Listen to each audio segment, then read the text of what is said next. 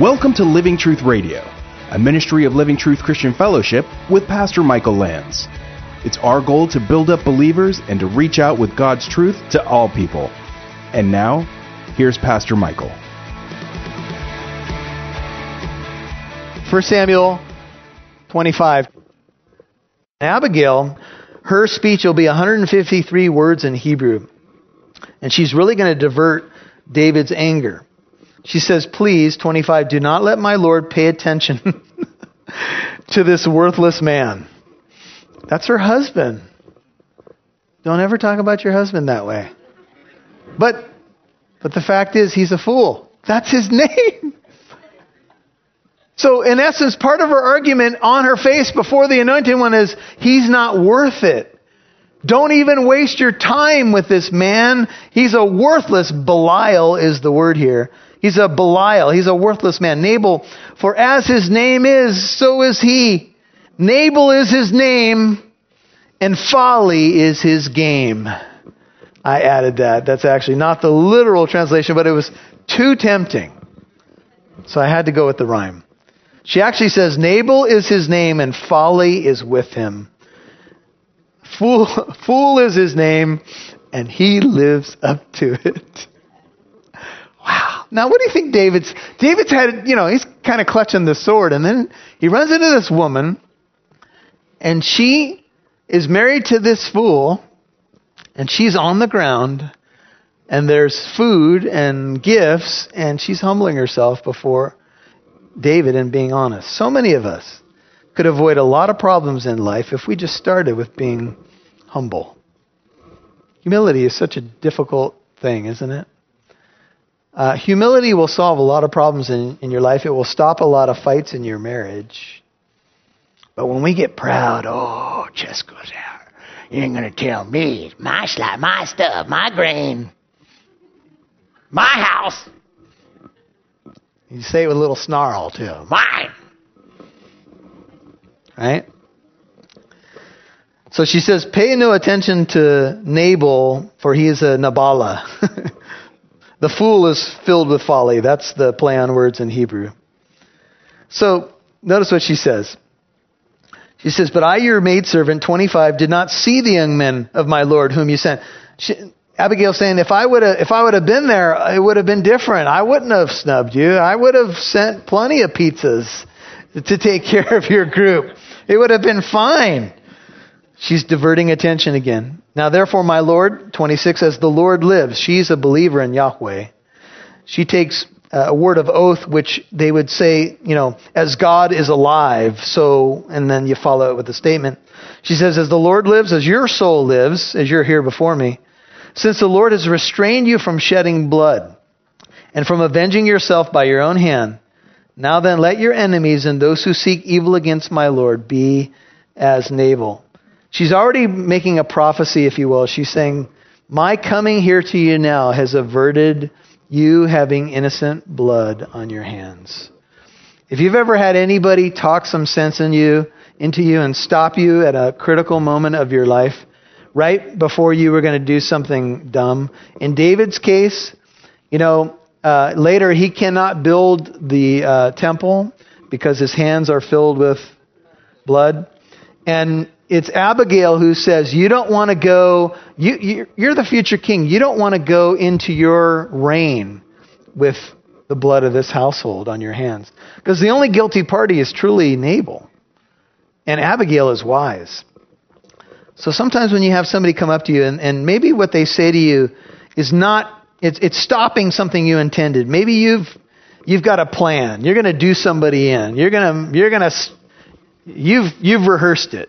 You know, and you've gone over it with a friend. Here's what I, I should have said it right here. I should have. You ever done that before? Every time you walk away from an interaction, then you say, I should have said this because that would have got him right there. And somebody says, are you sure? Uh, excuse me if this makes noise. You want to pray about that one? Have you thought that one through? You ever have somebody in your life like that? And Abigail, intelligent, smart, telling you, maybe you should think twice. So she says, um, The, but she gives credit to who?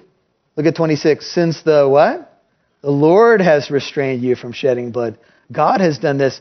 Sometimes God moves in the very natural times of life. All of a sudden, something happens. You run into somebody and you go, hmm.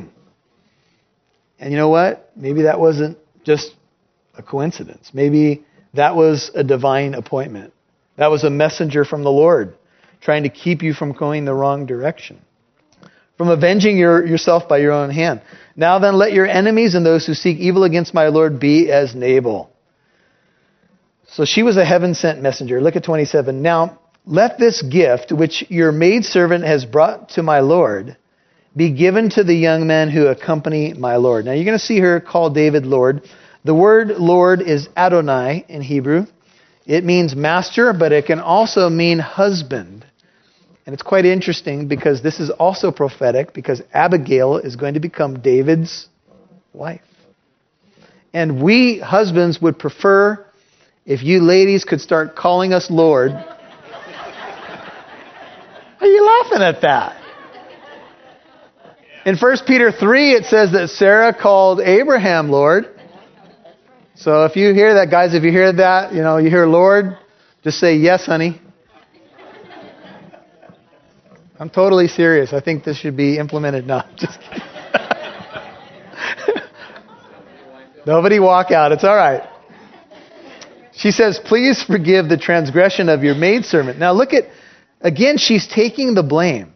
Please forgive the transgression of your maidservant, for the Lord will certainly make for my Lord an enduring house. She's prophesying over his future house. Because my Lord is what? Fighting the battles of the Lord. And evil shall not be found in you all your days. Now she's making a prophecy. And implied in the prophecy is, don't bother fighting this battle. Don't go another pace farther. He's not worth it. You've got bigger battles to fight. You're going to run the kingdom of Israel. Pick your battles, people. If you're consumed by this situation that in the scale of life is minor, flick it off you like a fly, flush it down the toilet, and move on. That may be a word for somebody tonight. Don't let that consume you, especially if you know it's some minor waste of time thing. Man, Abigail is wise. She says, you've got bigger battles to fight. Your house is going to endure. And should anyone, twenty-nine, rise up to pursue you and to seek your life, then the life of my Lord shall be bound up in the bundle of the living with the Lord your God. In the ancient world, people would take valuables and they would they would bundle them up. Almost like if you've ever seen somebody take valuables and they put them like in a blanket or a napkin and bury them. Well, that's what they would do in the ancient world. They would bundle them for protection. And Abigail takes this metaphor and she says, Uh, should anyone rise up to seek your life? And who's seeking David's life right now? Saul. Then the life of my Lord shall be bound in the bundle of the living with the Lord your God. The blanket for the Christian is the Lord. Our lives are hidden with God in Christ. He's got you covered in the righteousness of Christ. Praise God. He, he blankets us and covers, you know, he washes away a multitude of sins. And look, this is beautiful language. She says, if anybody ever tries to rise up against you, may the Lord just bundle you with protection. May he hold you as a refuge. And, he, and then she says, but the lives of your enemies, he will sling out as from the hollow of a sling. And David had to be going, yeah, because he took a sling and he killed a giant. He goes, this woman's all right. God's got me protected, hollowing out slings. This is cool. Man, she did bring her father joy. That's the meaning of her name. And it shall come about when the Lord shall do for my Lord according to all the good that he has spoken concerning you, and shall appoint you ruler over Israel. Notice Abigail. Um, look at thirty-one. That this will not cause grief or a troubled heart to my Lord, this situation, both by having shed blood without cause and by my Lord having avenged himself when the Lord shall deal well with my Lord.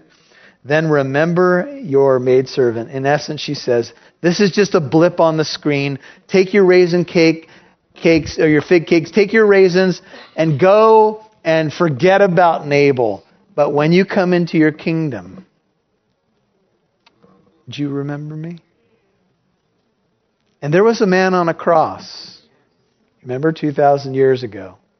In his dying moments, he was hurling abuse at Jesus. He saw how the Anointed One responded to the abuse. He did not repay evil for evil or insult for insult. And he turned to Jesus from his own cross and he said, Lord, remember me when you come into your kingdom. And Jesus said, most assuredly I say to you, today you will be with me. Where? In paradise. It is interesting that Abigail would become David's wife, and the church is Christ's bride. And so the imagery is, I think, profound here. And um, there are many references to the coming throne of Jesus Christ. In Luke one, when the angel speaks to Mary about the coming Messiah, just write down this, write this down for your notes. He says, he will be great and he will be called the Son of the Most High, and the Lord God will give him the throne of his father David. He will reign over the house of Jacob forever, and his kingdom will have no end. Luke one, thirty-two and thirty-three. And then a prophecy later, he has raised up a horn of salvation for us in the house of David his servant. And verse seventy-seven, Luke one says, to give his people the knowledge of salvation by the forgiveness of their sins. It's interesting to me that Abigail humbles herself before the Anointed One, asking for forgiveness, talking about his coming kingdom. And he, David, is a picture of the coming Messiah. And if you will humble yourself under his mighty hand, you will get forgiveness. He will grant you a pardon. And she says, remember me, Zakar. It means act favorably on my behalf when you come into your kingdom. Then David said to Abigail, so now David's just been listening to the speech so far. This has been great. one hundred fifty-three Hebrew words. Compelling. She's been humble. And David said to Abigail, now he has a choice to make here. Compelling speech, good food, tasted a couple of the raisins, they're pretty good. However, you ever been there before? You can't be talked out of something. But David doesn't do that. David said to Abigail, blessed be the Lord God of Israel who sent you this day to meet me. David knows that God did this. And blessed be your discernment, thirty-three, and blessed be you who have kept me this day, this is humility on David's part, from bloodshed and from avenging myself by my own hand. I was going to take vengeance into my hands, but God's teaching me that vengeance is mine, saith the Lord. And you, Abigail, stopped me from doing something stupid. Thank you. Blessed be you. And David is the opposite of Nabal. Nabal's the fool. He won't listen to anybody. But David's the coming king, and he's willing to listen. You want to be a better leader? Open your ears. You got two ears, one mouth, which does imply you should listen more than you talk. And all God's people. There it is. Now, quiz. Is you should be James one nineteen, quick to hear, slow to speak, slow to anger. It's the Q S S principle. Q S S. I know you think we're nuts, but it's all right. Q S S. Q S S. You got it now? Quick to hear, slow to speak, slow to anger. James one nineteen will save you a lot of problems in your life. Nevertheless, as the Lord God of Israel lives, thirty-four, we're winding down, who is who has restrained me, all credit to God, from harming you. Imagine, uh, what if Abigail was caught in the crossfire? Or what if David left uh, Nabal's village burning and he turned aside and saw Abigail weeping after he had killed everybody that she loved? And David said, you know what? Um, you've restrained me from harming you. Unless you had come quickly to meet me, surely there would not have been left to Nabal until this morning light as much as one male. Wow. So David received from her hand what she had brought him, and he said to her, go up to your house in peace. That's what David wanted in the beginning. See, I've listened to you and granted your request. So Abigail's actions changed the situation into one of peace by her humility. David learned a lesson, and and now he says, go in peace. Literally, he says, I lift up your face. That's the Hebrew. You've had your head down, go back with your head high. Go home with your head high. Thou, O Lord, art a shield about me. You're my glory. You're the lifter of my head. Hallelujah. You're the lifter of my head. Psalm three, verse three. Then Abigail came to Nabal, and behold, he was holding a feast in his house. After all, he just made all the money from the sheep. Like the feast of a king. And Nabal's heart was merry within him, for he was very drunk. So she did not tell him anything at all until the morning light. If somebody's very drunk, it's not the time to share news with them. But it came about in the morning, thirty-seven, when the wine had gone out of Nabal, that his wife told him these things. Nabal's heart, notice, his heart died within him so that he became as a stone. Uh, hey, fool. That's his name. I just want to update you on some current events. We're missing some products. You'll notice the fridge is a little less stuff in it. Here's why. David with four hundred men was coming to kill you and everybody in the house. And I went with the donkeys and the, you know, and the stuff. And, and I reasoned with him. And I and, and now he's not going to kill you anymore, or at least I think. She may have added that. I don't know. And he went, what? He was hungover, you know, he just t- taken seven ibuprofen. I mean, it's tough, you know. And scholars don't know if that's what it was. If he just froze and, and had a heart attack or a, a stroke.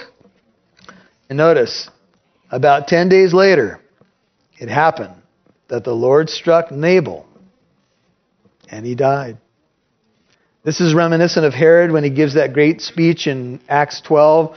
And he's being acclaimed as a god. This is not the voice of a man, it's the voice of a god. And he says, that's right, keep it coming. Here, you may kiss my ring. And he was struck by an angel. And history tells us he got a terrible intestinal thing. And he died. And you know what? The Lord fought the battle. David didn't even have to raise his hand because Abigail shared the news. And he became like stone. And he was in bed apparently for ten days. And bye-bye, fool. One woman humbles herself. Another man refuses to humble himself, and he perishes. And she lives. Now, when David, thirty-nine, heard that Nabal was dead, he said, this is pretty funny. Praise God! You need to highlight that, because this is justification. Did you hear about the couple? They're driving home from the aunt's uh, funeral. And uh, the husband looks at the wife and he goes, uh, he goes, honey, he goes, I have mixed emotions. I'm sorry that your aunt died, but he goes, I got to tell you, it's a relief. And in fact, he said, I wouldn't have put up with her all these years had she not been your aunt. And she goes, my aunt? I thought she was your aunt. So the report comes. Nabal's dead, and David says, blessed be the Lord. I don't know how far to push this, but anyway. Who has pleaded the cause of my reproach from the hand of Nabal, has kept back his servant from evil. The Lord has also returned the evil doing of Nabal on his own head. And then David sent a proposal to Abigail to take her as his wife. Vengeance is mine, but even when vengeance happens, the Lord may grant you some unexpected gifts. It is possible, by the way, that since there may be a kin relationship, David may be playing the part of the kinsman redeemer. Abigail, to our record, has no child except one through David. So it may be that this marriage is a, an extension of grace that David is going to take Abigail uh, because there's a kin relationship, and he He's going to redeem her uh, because nobody else in the family did. I don't know for sure, but it's possible. So when the servants of David came to Abigail at Carmel, they spoke to her saying, David has sent us to you to take you as his wife. Now, I mean, she had Nabal. David had to sound like a pretty good option, right? And she arose, bowed with her face to the ground and said, behold, your maidservant is a maid to wash the feet of my Lord's servant. She said, man, I'll even do windows. This is awesome. It's a loose translation. Then Abigail quickly arose, rode on a donkey with her five maidens, who attended her. And she, of course, you know, they were a wealthy household. And she followed the messengers of David and became his wife. David had also taken Ahinoam of Jezreel, and they both became his wives. There is polygamy here. God seems to allow it at this point, even though it's really not what his best. But notice what happened. Now Saul had given Michal, his daughter, David's wife, who had stuck up for him and protected him, you remember earlier, to Palti, the son of Laish, who was from uh, Galim. Uh, what happens here is that when David's out on the run, and remember uh, Michal had told the story about David, and, and, and it wasn't accurate, but I don't know if it's a forced divorce, but Michal is now not married to David anymore, so David has another wife, and then he takes Abigail as another, but he's no longer married to Michal, although they will, uh, he will take her back in Second Samuel. Notice one final thing. Abigail quickly arose, rode on a donkey, and she had her five maidens with, with her. I want to leave you with this. Uh, in the ancient world, the maidens would accompany the uh, the bride-to-be, and the bridegroom and his attendants would come and meet the bride. And in Matthew twenty-five, Jesus told a story. It's in verses one through ten. And it's about the uh, those who are part of the wedding party. And there are five wise maidens and five are foolish. And the five wise have their oil and they're, they're all sleeping, but they respond. The other ones have to go get oil, and then they come and they knock on the door and they say, "Open to us." And the response of the Lord is, "I don't know who you are." And this is an interesting picture when we tie everything together and we look at David's marriage to Abigail. Abigail is received into the family because she humbled herself, if you will. That's what you have to do to become a Christian.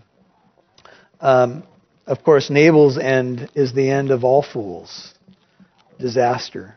Not just physical death, but uh, I would assume in Nabal's case a terrible spiritual future. And so uh, trusting in God is important and letting Him mold and shape you.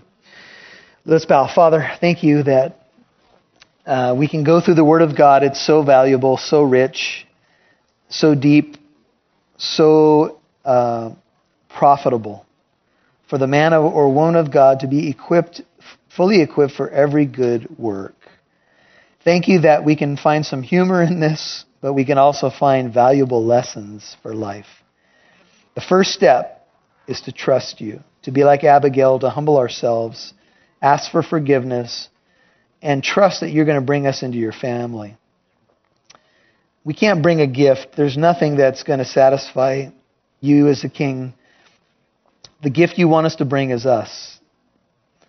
And if you're here tonight and you've not met Jesus, He wants you just to humble yourself before Him and just say, "Lord, I want to know you."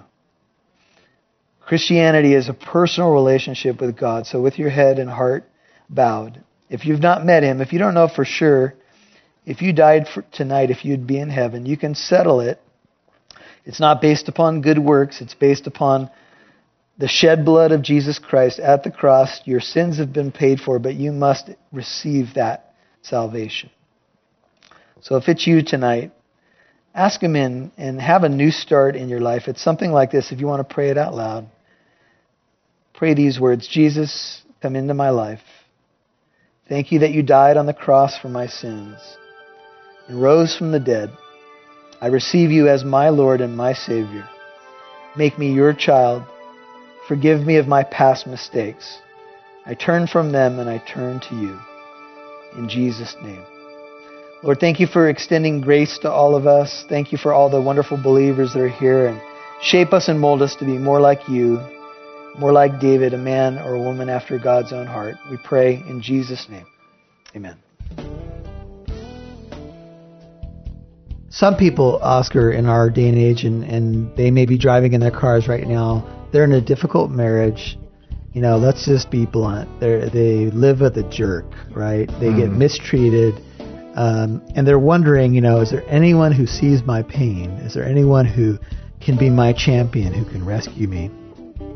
And David, uh, you know, is a type of the greater Christ, the the ultimate David, who becomes our kinsman redeemer by saving us from the foolish people like Nabal of the world, and purchasing us to be his bride.